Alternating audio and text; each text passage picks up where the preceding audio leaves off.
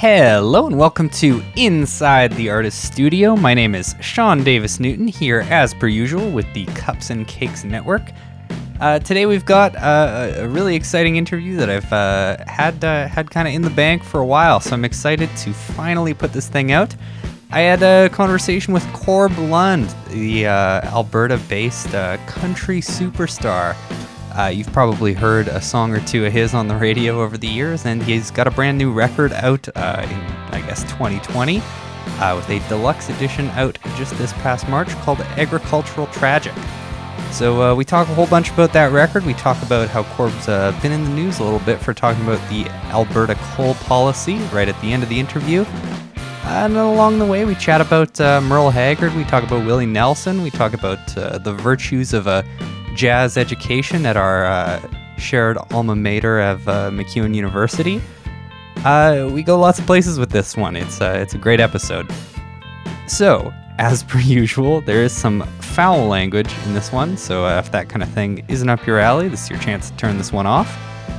And, of course, you can find other episodes of this podcast, as well as other audio, video, and written content over on the Cups and Cakes Network website at cupsandcakespod.com. That would be cups, the letter N, cakespod.com. Here is Corb Lund. This is Corb Lund. I'm an Albertan songwriter and performer, and I'm hunkered down in my garage studio coming at you from Lethbridge, Alberta, the Windy City. Perfect. Well, thanks so much for taking the time to sit down and do this. Just to run through the structure of the show real quick, we got a rapid-fire section right off the top, and then we'll go into more kind of standard interview stuff, talk about Agricultural Tragic, the deluxe edition of which just came out pretty much just about a week ago now. It's March 19th, 2021. And then we'll play a track off that record to kind of wrap things up. So if you're all set, let's dive into the rapid fire. Cool. Excellent. So do you prefer cake or pie? Pie, I guess. Depends on the pie, but yeah. My mom makes a pretty good fresh banana cream pie with real whipped cream that I'm partial to. Oh, okay. I always like asking about baked stuff just because I feel like it's always like a really kind of family thing. Like it's always that people like the things that they grew up with their parents making. That's probably true. Do you prefer tea or coffee? Coffee. Is it caffeine? Are you like a big caffeine guy, or do you just? No, I'm not. I'm not. I know some caffeine fanatics. I'm not really one of those, but I mean, I like coffee in the morning as much as the next guy. I'm not too choosy about it. My guitar player, he's a fanatic. He brings hand grinder and shit like that on the road with him. He's very into coffee. He's very particular about his coffee. He doesn't like the gas station swill the rest of us drink. What's the first car you ever owned? It was a kind of a crappy Datsun pickup. Probably a late 70s Datsun pickup. Do Datsuns still exist? Well, they're Nissan now. Gotcha. Okay. What happened to it? How did it meet its end? I don't know. I can't remember if I sold it or what. I drove it for years. I might have just driven it into the ground, actually. Yeah, I know. When I was growing up, my brother kind of wrecked a whole bunch of different cars, and so it's always been kind of anticlimactic. Whenever I've owned something, it's always just been like, yeah, and then I drove it, and one day it just stopped driving. Yeah, and that was the end. That was the end of it. Yeah, they get to a point where they're not really worth fixing anymore, huh? yeah, I guess so. What's the weirdest job you've ever had? I could tell you the shittiest jobs I've ever had. The weirdest jobs. We could go with shittiest. I'm down for that. Well, shittiest was I was a house insulator for a while in the summertime on a construction site. That was pretty crappy. Well, the drywall guy finished up with me. He just kind of passed me off like I was a piece of chattel slave. He kind of passed me off to the insulating guy, like I was his indentured servant. Was it just like, I would imagine, I guess, working with insulation kind of sucks. It's itchy. Yeah. Yep. And I did a bunch of jobs. I've been a pizza cook, pizza deliveryman, gas jockey, construction laborer, farm worker, research assistant, stock boy in a grocery store, lawnmower, drywaller, insulator, framer. Yeah, I've done a lot of stuff. Delivery guy, furniture mover. Are there things about those jobs that you still look back on and that you feel that you're happy that you did those things? Yeah, I don't have any regrets. I think all that stuff's good for people. For sure, yeah. I think I grew up in a rural setting, so for better or for worse, working hard and getting stuff done and being self-reliant was kind of a fundamental requirement that was drilled into your head from an early age. Yeah.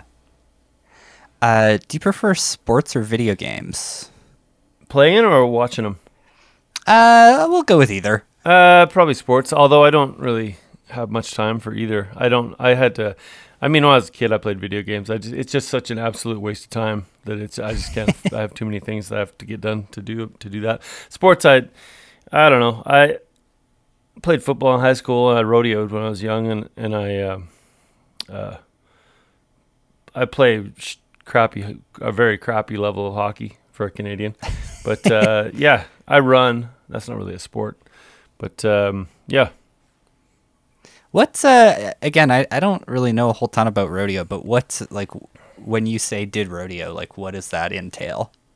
Well, when you're young, there's only one or two options, and at that time, the only real option was steer riding, which is a junior version of bull riding that you do. Gotcha. That you do till you're about 14, and then in high school, I steer wrestled, which is where you jump off the galloping horse and wrestle the steer, because then there's more events open. There's a number of different rodeo events that are part of the sport that you can do when you're older. But when you're a kid, maybe it's different now. Actually, it's different now because they have kids riding little pony broncs and stuff now. But when I was a kid, steer riding was the only real option. My mom and dad were both professional competitors, and my grandfathers too, and a bunch of my cousins. I kind of retired early because I got into rock and roll, so... Did you manage to escape those experiences both with football and rodeo without picking up any crazy injuries? Yeah, I was never really hurt. I had some stitches. That's good. Got banged up. I've never really had any serious injuries in my life. Knock on wood. Yeah. Do you prefer board games or card games? Card games.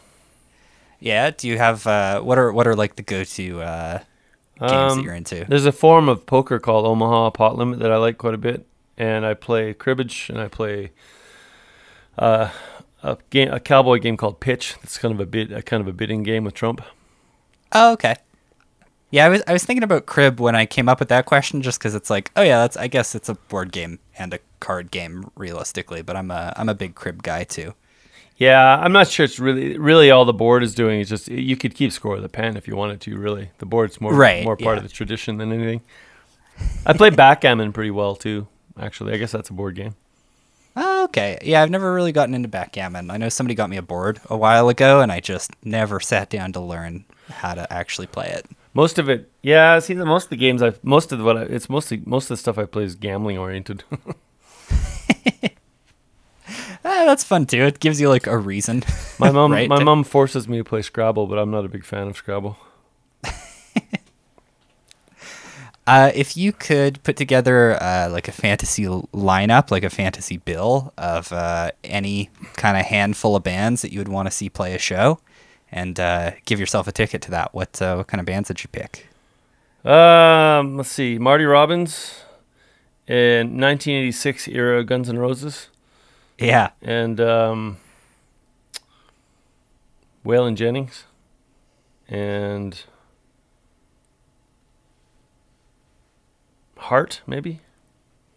Early Heart. Yeah. And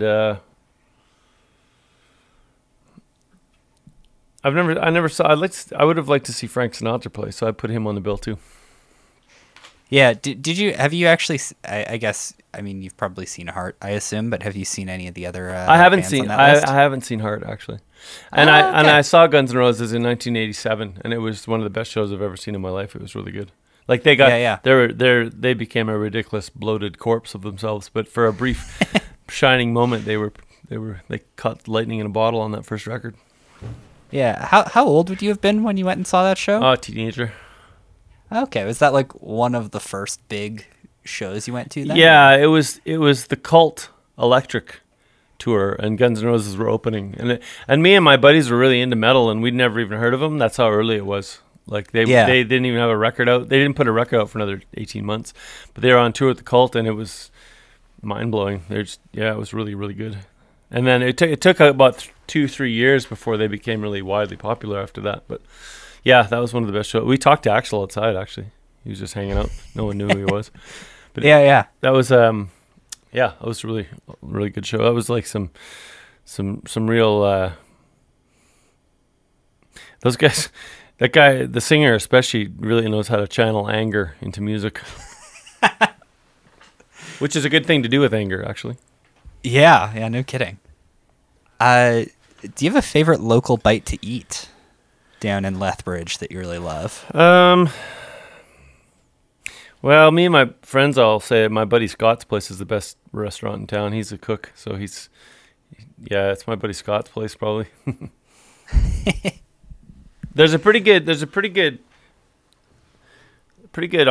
Vietnamese place too that's called Mama something. I can't remember. It's pretty good. And the sushi's here is really good too. There's a really big Japanese population in southern Alberta because of World War II internment, which is a drag. But they're totally part of the community now, and there's some really good sushi places. Okay, yeah, I know. There's sushi places everywhere, but the ones here are really good because it's legit Japanese stuff. I think there's a really cool kind of tradition across Western Canada too of like immigration from Asia and those people settling in kind of smaller centers, and there being just these amazing like Chinese or Vietnamese places in like these fairly small towns, even though Lethbridge is obviously pretty big. I think Vietnamese came later, but even as a kid, every small Alberta town had a Chinese and Western cuisine restaurant. Yeah. And I actually was really good friends with the son of the Taber one. His name was David Chow. He's a friend of mine. I haven't talked to him for years, but his dad was the classic immigrant from China and opened up the restaurant, opened up the store. Yeah. Hardworking. And both of his sons, I think, and his daughter went to university and became professionals. So that's kind of the the North American dream for immigrant people. Yeah. Do you prefer candy, chips, or chocolate? Probably chips, I guess. What's like the top chip flavor? What's your go-to? Probably salt and vinegar. Okay, yeah, the ones that make your mouth hurt. Yeah. If you could open for any band or artist, who would you choose to open for? Probably Willie Nelson, maybe. Oh yeah, I guess that's still in the cards. He's kind of one of the few that's still around. Yeah, a bunch of my friends. I play a lot in Texas, and I have a ton of musical friends down there. And a lot of them have actually met him. He's quite accessible, actually. So that's not out of reach. Yeah. I opened for Merle Haggard just before he died, actually. Oh, damn! That's really cool. Yeah, it was cool. Is there an album that spurred your love of music? Yep. It's called Marty Robbins' Gunfighter Ballads and Trail Songs. That's a great cover of that record. Yeah, the pink one? Yeah, that's my favorite record since I was about 7 years old. My parents had it. And, I guess I'm just lucky that my parents had good taste in music because, I mean, it could have been a lot of things, but I still count that record as my favorite to this day. It's really good. Yeah, that was one then that your parents played a lot around the house too? Yeah. And it's really, I really like the instrumentation on it. It's quite acoustic. And the guitar player on it plays some really crazy jazzy stuff on it, surprisingly. Oh, okay. And a lot of those songs that are on that record, some of the traditional numbers are ones that my grandfathers used to sing, actually. So it was kind of extra cool because I heard them from my grandpa's first, actually, and then I heard the Marty Robbins versions. Right. Yeah, it's good stuff. I guess, too, yeah, it's I feel like it's a surprise to a lot of people, and I'm sure we'll talk about this a little later, but just lots of great jazz players who play on country records predominantly, yep. Right? Yeah, it's true. There's a really good crossover in Western Swing. Like, that's kind of where country meets jazz. Yeah, yeah. Texas Swing, or Western Swing, Bob Wills and all that. Right, yeah, yeah. Yeah, too, just because, I mean, you listen to any of those records that are made in Nashville, and just, like, everybody who plays on those can, like, really, really play. Like, they're crazy, crazy talented musicians. Yeah, they are. Not all of the session guys in Nashville are jazz guys, though. For sure. I would say not that many, actually, but some, though, for sure. Most of them sound to me like rock shredders to me now, honestly. That makes sense. I mean, too, like, country's gotten rockier, too, right? Yeah, I think actually I would suspect that deep down a lot of the country radio players secretly wish they were playing rock, which is kind of weird. They should just play rock. But whatever. Very last question in the rapid fire then. Are there any kind of up-and-coming bands from your neck of the woods or that you're familiar with that you want to kind of give a shout out to that you like? Yeah, sure. Like, there's a guy named Coulter Wall from Saskatchewan. He doesn't really need my help, but he's great. He's really blowing up. I think he's in his 20s, but he's a great Western songwriter from Saskatchewan, from Swift Current, I think. And who else is good? Del Barber from Manitoba is great. Oh yeah, yeah. And not that they're brand new or anything, but you know, could use a plug. And who else? Lindi Ortega is great too. She's kind of on a hiatus. I hope she continues playing because she's a really great singer and a great songwriter. She's kind of in seclusion in the woods in BC the last year or so. Yeah, you know, if I could have been in seclusion in BC in the woods the past year, I probably would have chosen to do that too. It's been a hell of a year. Yeah, it has. She was kind of in seclusion before COVID hit, but right. Yeah.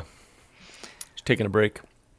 Well, let's kind of pivot over into the more interviewee type part of things then. You grew up in Taber, Alberta then, right? Yeah, outside of Taber. Just for some context then, whereabouts is that? It's about half an hour from the States. And it's half an hour east of Lethbridge and 2.5 hours southeast of Calgary. Gotcha.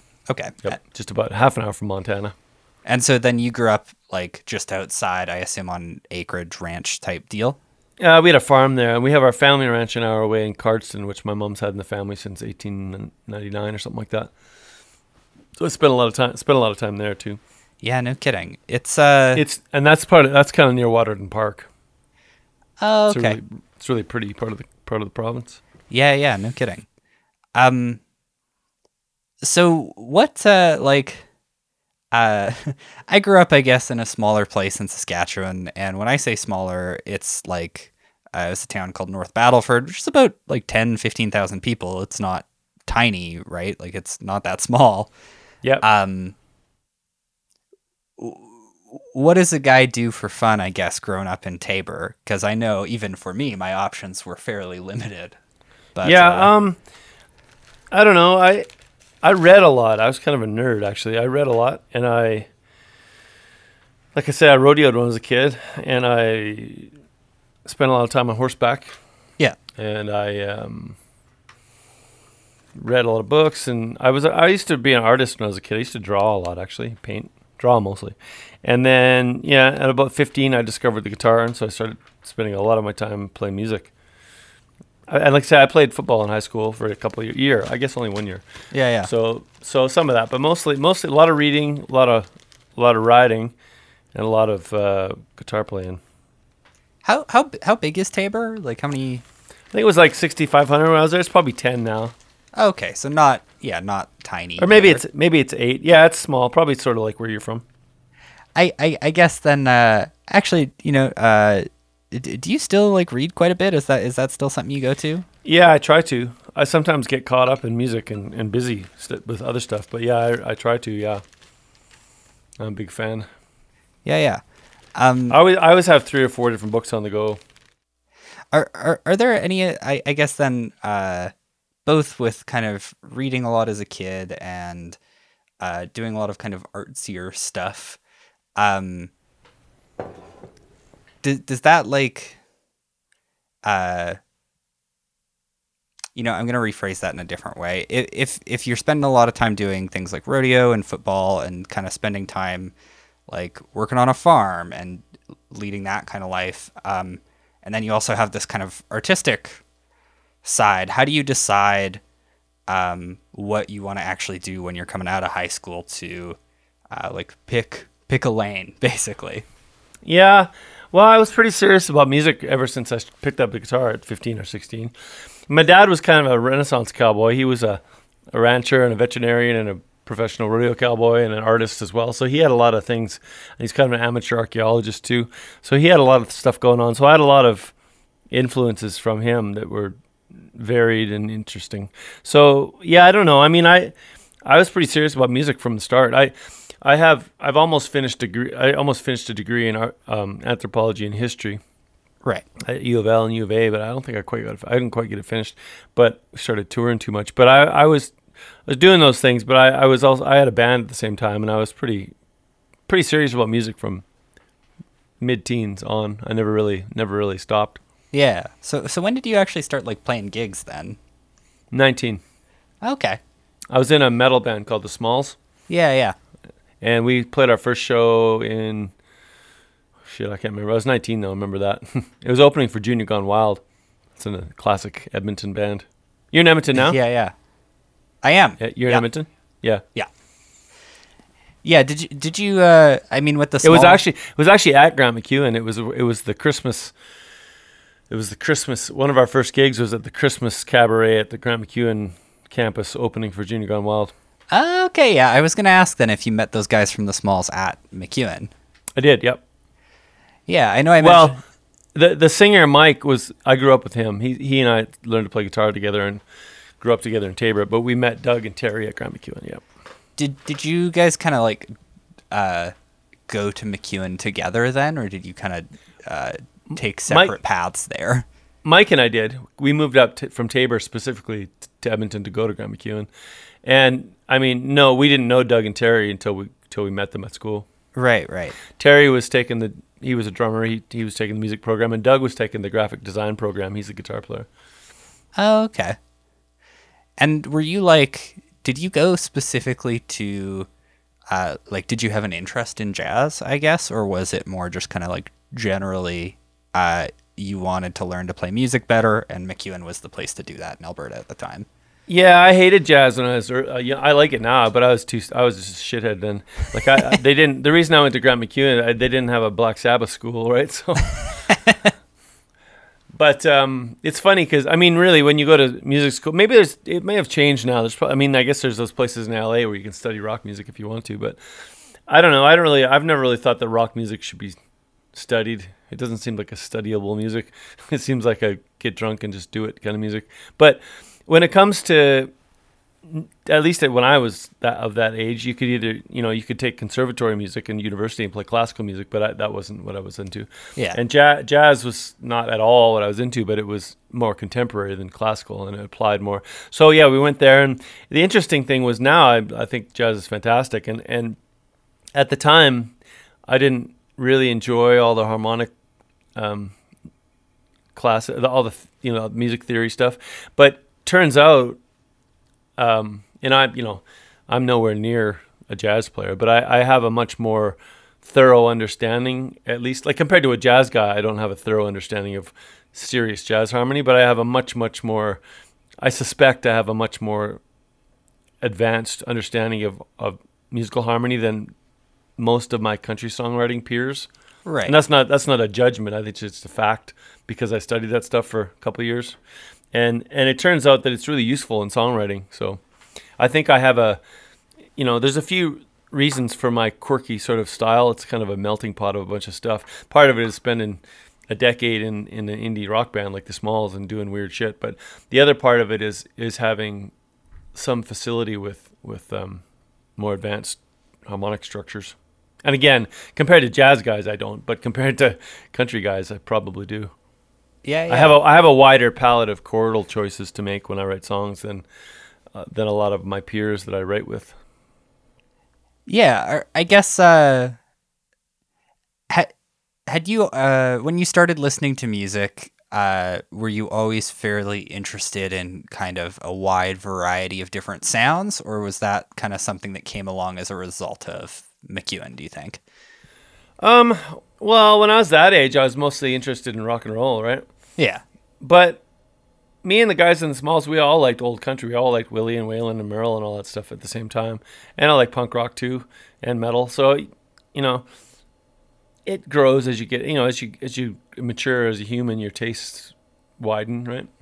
Yeah. And I did have, there was a few things that I was really drawn as a youth at Grant MacEwan to Jobim. Like I really liked Girl from Ipanema and what's that, Desafinado, is that what it's called? Yeah, yeah. Yeah. I really dug that stuff actually.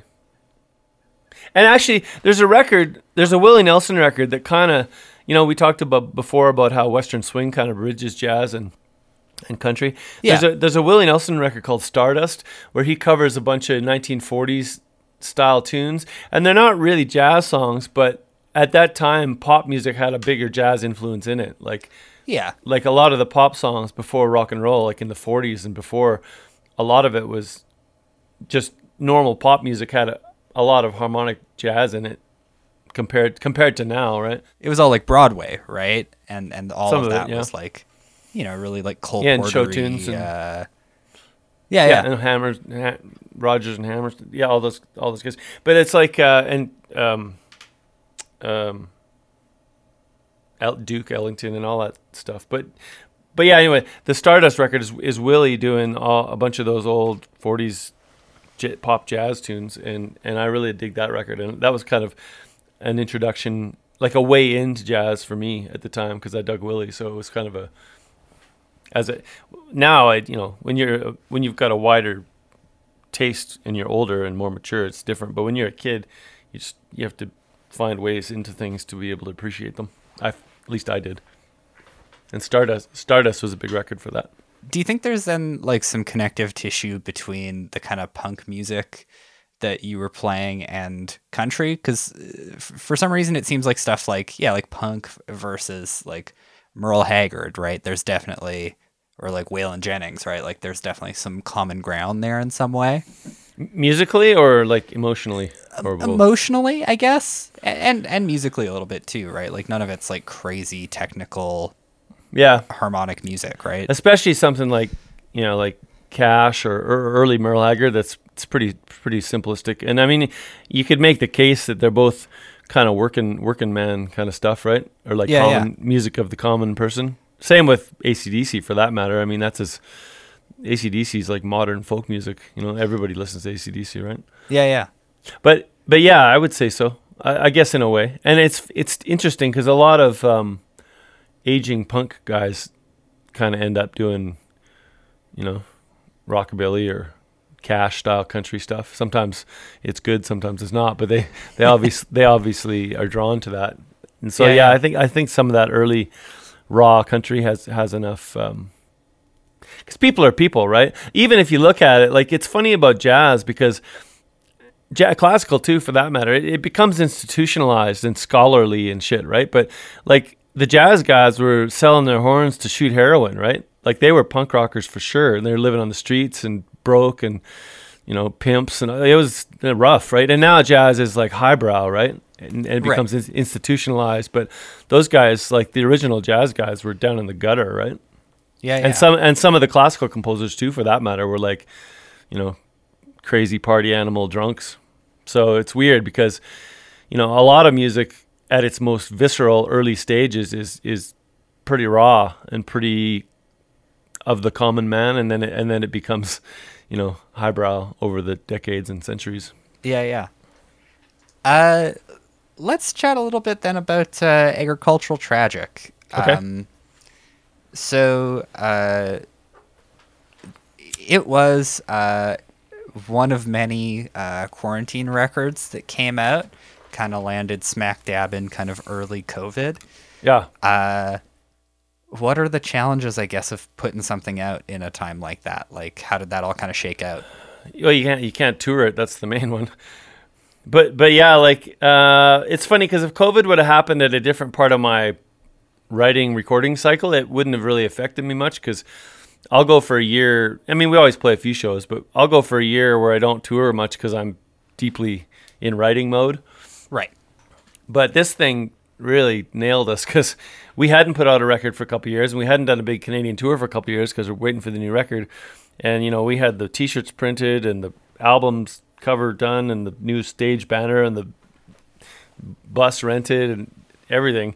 And we were like 1 week into a 5-month tour. We were in Denver, outside of Denver. And we got the news. We'd played 5 shows, I think, in Texas, New Mexico, and then Colorado. And we got the news that the whole tour was over. So, yeah, so it kind of was bad timing. And we had slated the record, Agricultural Tragic, to come out in April, I think. And then we pushed it to June. And then we had a decision to make because it was clear that this COVID thing wasn't going to be like a month and a half. So right. The wheels are kind of already in motion at that point. It was almost impossible for us to just not put it out. So whatever. And in a way, I'm kind of glad we did. It sucks on one hand because there's an extra layer of connection when you tour a record and people see it live. But at the same time, it's kind of funny because this year of COVID has been kind of a generational thing. Like, people are going to remember this the way they remember World War II or the Cuban Missile Crisis or something, right? It's a universal thing that we're all, like, everybody's going to remember 2020, right? And I've had a number of people tell me that having some new music because it was really helpful for them. And so in the big picture, years from now, the record might hold a cool place in people's hearts because of that, you know what I mean? Yeah, yeah. So, and I mean, I'm already writing for a new record, so it is what it is. We'll just keep going. I mean, I'm excited to get out there and play some of those tunes live. But by the time we do a full tour, I'll be well into a new record, I think, probably. At least, I don't know if it'll be cut yet or out, but I'm already writing for it. So, yeah. So it's just, you just roll with the punches, I guess. And I mean, to be honest, there's bigger problems than, it was a big financial hit, not doing the tour, and it sucks putting that much work into a record and having it be kind of weird like that. But yeah, but you know, there's people with bigger problems than me. So, where did you record it? Where did it get made? In Vancouver. Oh, okay. What is it a place that you had recorded before? Yeah, we recorded our covers record the year before there. I can never remember what they call it. They change. There's a bunch of weird names for it. But what it is, it's the old rock studio where they did all those rock records in the 90s and 80s, like Motley Crue and AC/DC and David Lee Roth, and everybody recorded there, and Skid Row, I think, and all those bands. I think it was called Little Mountain, I think, at that time, but now it's called Fader Mountain. I can't remember what it's called. I should know, but there's 2 or 3 sub studios within it with different names, but it's that place anyway. Yeah, yeah. So it was kind of cool. It's like, we were recording in the same, like, they showed us the garage where Tommy Lee recorded his drums, and it's pretty and where Aerosmith all gathered around the mic to do harmonies. It's pretty cool. Yeah, yeah. Is there something like helpful or special about recording in spaces like that are kind of like hallowed ground, so to speak?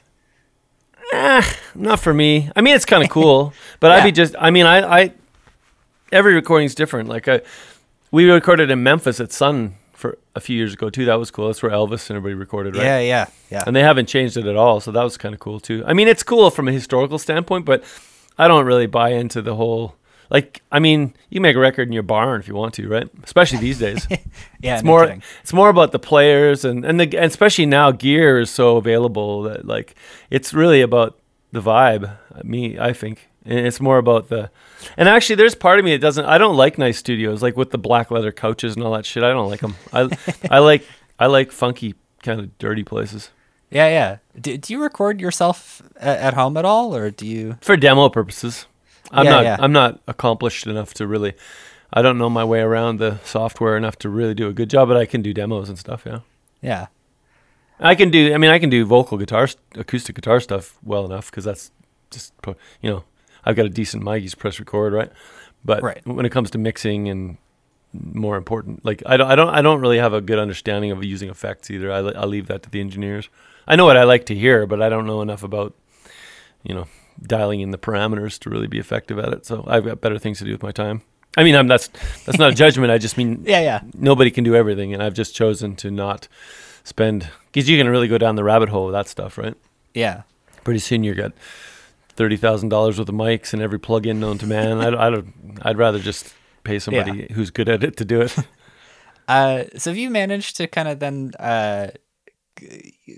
as we're starting to come out of COVID, have you been able to like shift into writing mode and kind of start to shift back into gear, knowing that this is gonna hopefully be done soon? Well, I mean, shifting into writing gear was more like what happened during COVID. Right. Yeah. Yeah. Because it's a perfect time to be doing that. I'm starting to, like, we don't know yet. Like I don't think the summer is going to be very active. And our release tour was postponed 3 times, and now it's scheduled for October rather. And I don't know. It depends on the week. Like sometimes it seems quite optimistic, and sometimes it doesn't. So it's a little premature to. I mean, it seems hopeful with the vaccines and everything, but who knows? I mean, you hear about variants, and who the hell knows? So I'm just rolling with the punches. I've actually quite enjoyed having a year off because, and I haven't been off. I've actually been taking guitar lessons from 2 or 3 people, and voice coaching, and writing a lot, and digging really deep into electric tone and stuff like this. So I've spent a lot of. It's almost been like a year. You know, what do you call it? Like professional development sabbatical. Yeah. For me, I don't want to come out of it just having sat on my ass and played video games and smoked dope or something. Like I've really improved a lot of things about my game, so I'm kind of happy about that. And written some stuff and done some recording, and so it's been all right. It's probably worth touching on here as we're getting to the end of this. Talking about the coal policy, because you've been pretty vocal about that. Yeah, actually, that's taken up a lot of my time, too. So in a nutshell, last summer, the provincial government decided to quietly and without any public consultation get rid of the 1970s-era Peter Lougheed government coal policy, which basically prohibited most forms of surface coal mining in a lot of our foothills of the mountains here.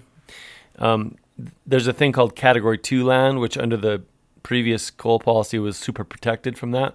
And in getting rid of the coal policy, they've opened it up for strip mining, open pit mining, which is going to be devastating for a number of reasons. It's coal mining almost always carries with it selenium contamination of the groundwater, which gets in the rivers and which gets in the water and ruins the habitat for the fish. They can't reproduce properly, and it also is toxic to humans and to animals. So that's bad. And I mean, Category 2, this area of land is the size of Jamaica. It's millions of acres, and it includes the headwaters of the Old Man River, and it includes the Red Deer River going through it, and North Saskatchewan as well. So it's the drinking water for millions of Albertans, not to mention just the horrible, you know, aesthetic footprint that strip mining has on the mountains. And a lot of people in Alberta really think of that area as the heart and soul of the province and really identify with it. And for some reason, this government's decided they want to do this. And it doesn't make a lot of sense because there's hardly any money in it. Like it's all, almost all the leases have been sold to foreign coal companies, and the royalty rates are a pittance. And there's a few hundred jobs per mine or something, which may or may not come to fruition. So the whole thing is an economic disaster, plus the fact that we're probably going to lose agricultural jobs from it and tourism jobs because it'll impact those industries. And the big thing is if there's some kind of a water contamination issue or reclamation issue, that's going to cost way more money than we'll ever see from it. And then coal companies, if you look at what they've done in West Virginia and Wyoming and Kentucky, they just make a huge mess, and they're known for, you know, going bankrupt or restructuring or just going home and leaving the locals with the mess. And I don't know. I'm not a big political crusader, and I don't care about political parties. I don't like any of them, frankly, for different reasons. But this thing is just so big. It's honestly the biggest threat to Alberta that I've seen in my lifetime, I think, in my opinion. So it's It was, I was approached by some ranching families that raise cattle in the foothills who are going to be directly affected by this. And the more I looked into it, the more catastrophic it seemed. So I felt it was important to get active about it. And I was ready for some pushback. I thought it might kind of be a 50-50 thing, but it's been really more like 97-3. Like it seems like a pretty universal message that people from all political stripes, you know, conservative people and left-wing people and urban people and rural people and First Nations people who will be affected have all come out really vocally and said they don't want this. And the government's done some stuff for window dressing. Like they've said they're going to reinstate the coal policy, and they're going to have a public consultation. But based on their actions, I'm pretty sure what they're going to do is just use those things as sort of a dog and pony show while they go ahead with their plans to let the coal mines go ahead anyway. So we're still fighting it. It's a long battle, though. They got deep pockets. Yeah. Has doing the kind of research that you've done into that and kind of submersing yourself in that world, has that impacted your music, impacted the kinds of things that you're writing about or the kind of emotions that are coming out in the songs? Not yet, but it may. It usually takes a while for that stuff to percolate in. And I don't often deliberately sit down and say, hey, I'm going to write a song about whatever. I just get random thoughts day in, day out, and I write them down, and then I make songs out of them. So nearly everything that I dedicate brain real estate to eventually comes out in the songs, whether it's carpentry or cowboy stuff or whatever. So I'm sure it'll come out. I wrote a song 10 or 12 years ago called This Is My Prairie about this exact issue, and it's almost like prophetic because it's almost word for word exactly what's going on right now. So yeah, I don't know, maybe I'll see if I can get Katie Lang to cut that with me or something. But it's funny because I don't know, it's doing the research on it has been interesting. I'm not a super left anti-resource guy because it's tough because I don't think people understand these issues because like people scream about oil and gas, and I if we could get off oil and gas, I would be all for it tomorrow morning. But everybody's iPhone is made out of plastic that comes from petroleum, and everybody's food gets to market on diesel trucks and is grown with diesel burning tractors and fertilized with petroleum products and all the everything that we do, all of our vehicles and airplanes we ride on and buildings that are heated.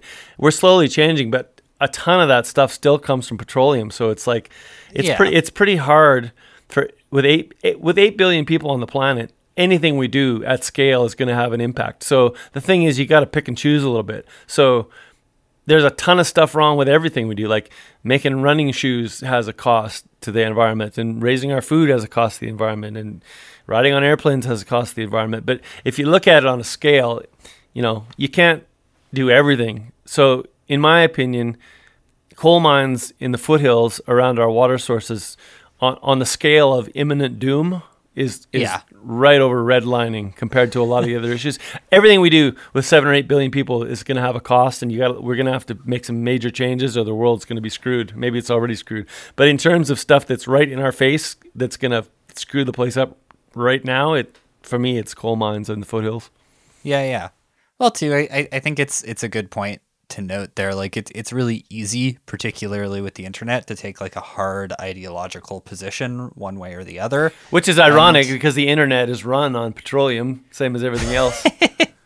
Well, and too, it's just that taking those kinds of positions, whether you're on the right or on the left, aren't useful. Like every issue has a lot of nuance, right? Well, you gotta have a solution. Like you gotta have a solution, right? Like, and the tricky part about this coal business is there's two kinds of coal I've learned. There's thermal coal, which is burned for electricity or for power. And then there's metallurgical coal, which is a higher grade that burns hotter, which they use to make steel.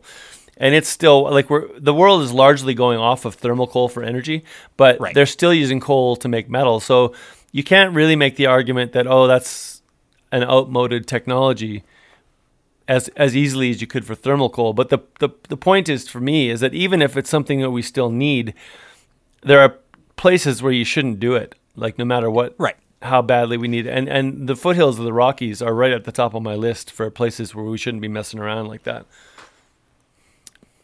And there are new technologies developing. Some of the Scandinavian countries are starting to make steel with with hydrogen, which is a very new technology, and there's a lot of questions about it, but they're still making progress on that front, like every technology. So it would be a shame 15 years from now for everyone to have adopted the new technology and coal, metallurgical coal, being left behind, and we didn't save the Rockies for that decade, and we've lost them forever, and it's a big mess, and the water's contaminated, right? It's just, the whole thing is a stupid idea. And the government's been really, again, I don't care about parties. I would say this no matter who's doing it, but this group of elected officials that's dealing with this right now has been really misleading and deliberately duplicitous about it from the start, starting with rescinding the existing coal policy really quietly without any public consultation. And every step of the way, they've tried to fool us, right? And it's just pissing me off. Nobody wants it. Like the population doesn't want it, right? That's the point. And they're just pushing it through anyway. And I don't know if it's because somebody's getting paid or they just refuse to apologize or lose faith. I don't know if it's an ego thing. I don't know what it is, but people don't want it and they're doing it anyway. It's going to get them unelected if they're not careful. They're losing. The big thing is they're losing votes in their own base. Like they don't care about the lefties already, because the left-wing people already hate the UCP, and the UCP doesn't care. But There's been a lot of rural people who are upset about this, you know, farmers, ranchers, hunters, fishermen. So they're really hurting themselves across the spectrum. So we'll see what happens. It's going to be interesting. Sorry, I interrupted you. Sorry. Oh, no worries. I was ranting. I think too, just worth mentioning. I know, you know, obviously you're playing country music, and a lot of the demographic for that is farmers, ranchers, like working class folks. And boy, I think it was just really good to see somebody who has some ability to communicate with that kind of base, talking about why this is a really shitty idea. So I appreciate that. It was it was nice to see somebody doing that. Thanks. Yeah, no, I think it was worth doing. You know, people have the wrong idea about rural people too, right? Like, you know, for sure. I hear a lot of stuff. Like I'm in an interesting position because my audience is across the spectrum, and I grew up in the rural setting and I live in an urban setting and I've spent my life in the arts. So I have a somewhat of a pretty good understanding of both ways of life. And, you know, like there's certainly stereotypes about this urban people that rural people have, right? And everyone knows about them, right? You know, all those city folk. But I got to say, city folk have a lot of incorrect assumptions about rural people too. Like especially ranchers, like some of them are super progressive about when it comes to conservation, like especially like families that have owned ranches for decades or generations rather. They're very, very tuned into ecology and conservation, and actually are more informed about the realities of it and actually the practical application of conservation concepts than some of the city people I've talked to who are supposed to be experts. So it's not as cut and dried as people think. A lot of rural people are quite intelligent and quite forward thinking about some issues. Yeah.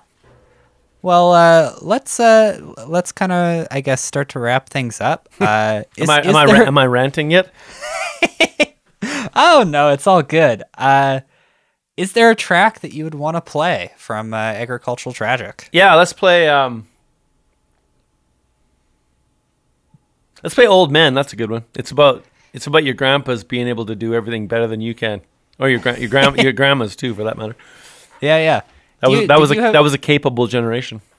Did you have really close relationships with that generation in your family? Like, were you really close to your grandparents? I was. Yeah, I learned a lot of stuff from my grandpas and my grandmas. Both my grandmothers were.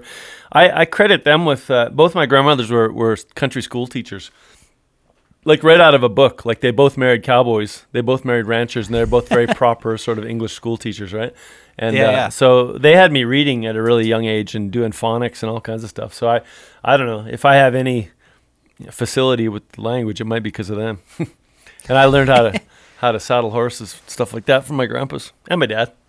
Yeah. But I did have a real strong connection with that generation. Well, perfect. We're gonna then. Wrap things up.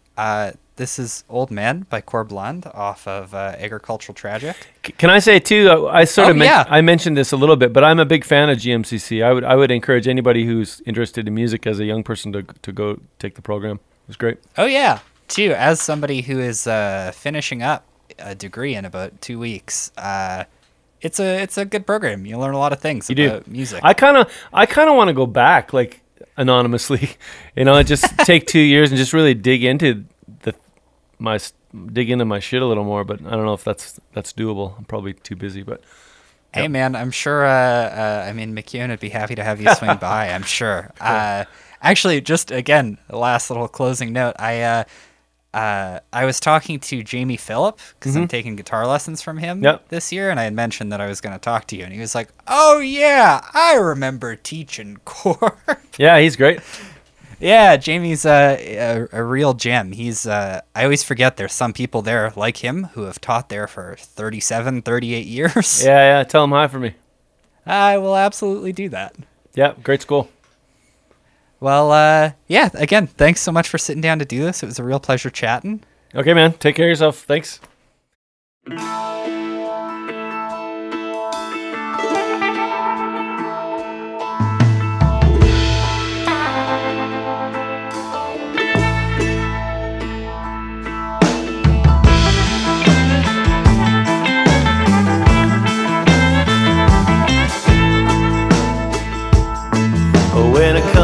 Fixing fences, riding bulls and drinking beer. But give me some young buckaroos, kinda wet behind the ears.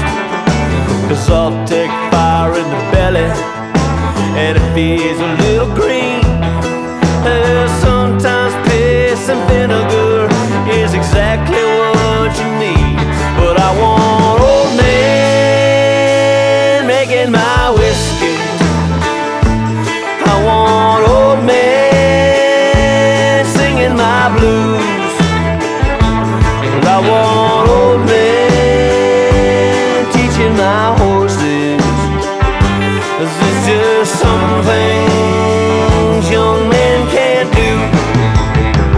Like the old boys do.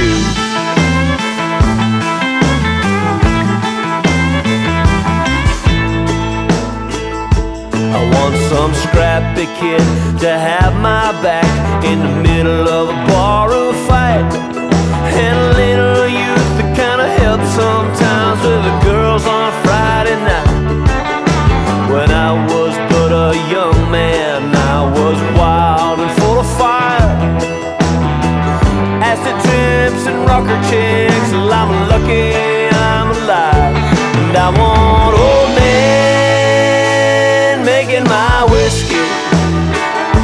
Well, I want old men singing my blues. And I want old men teaching my horses. It's just something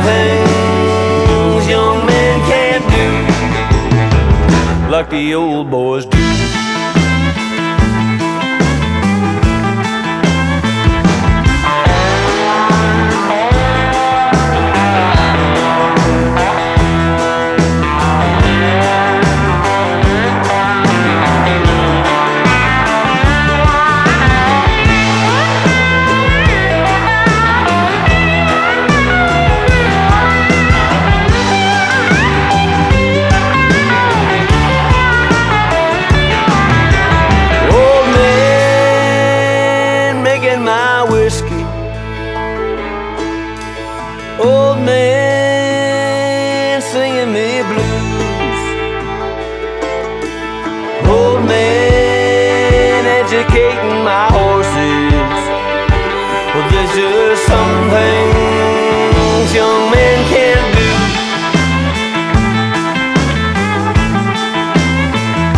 Them old boys do.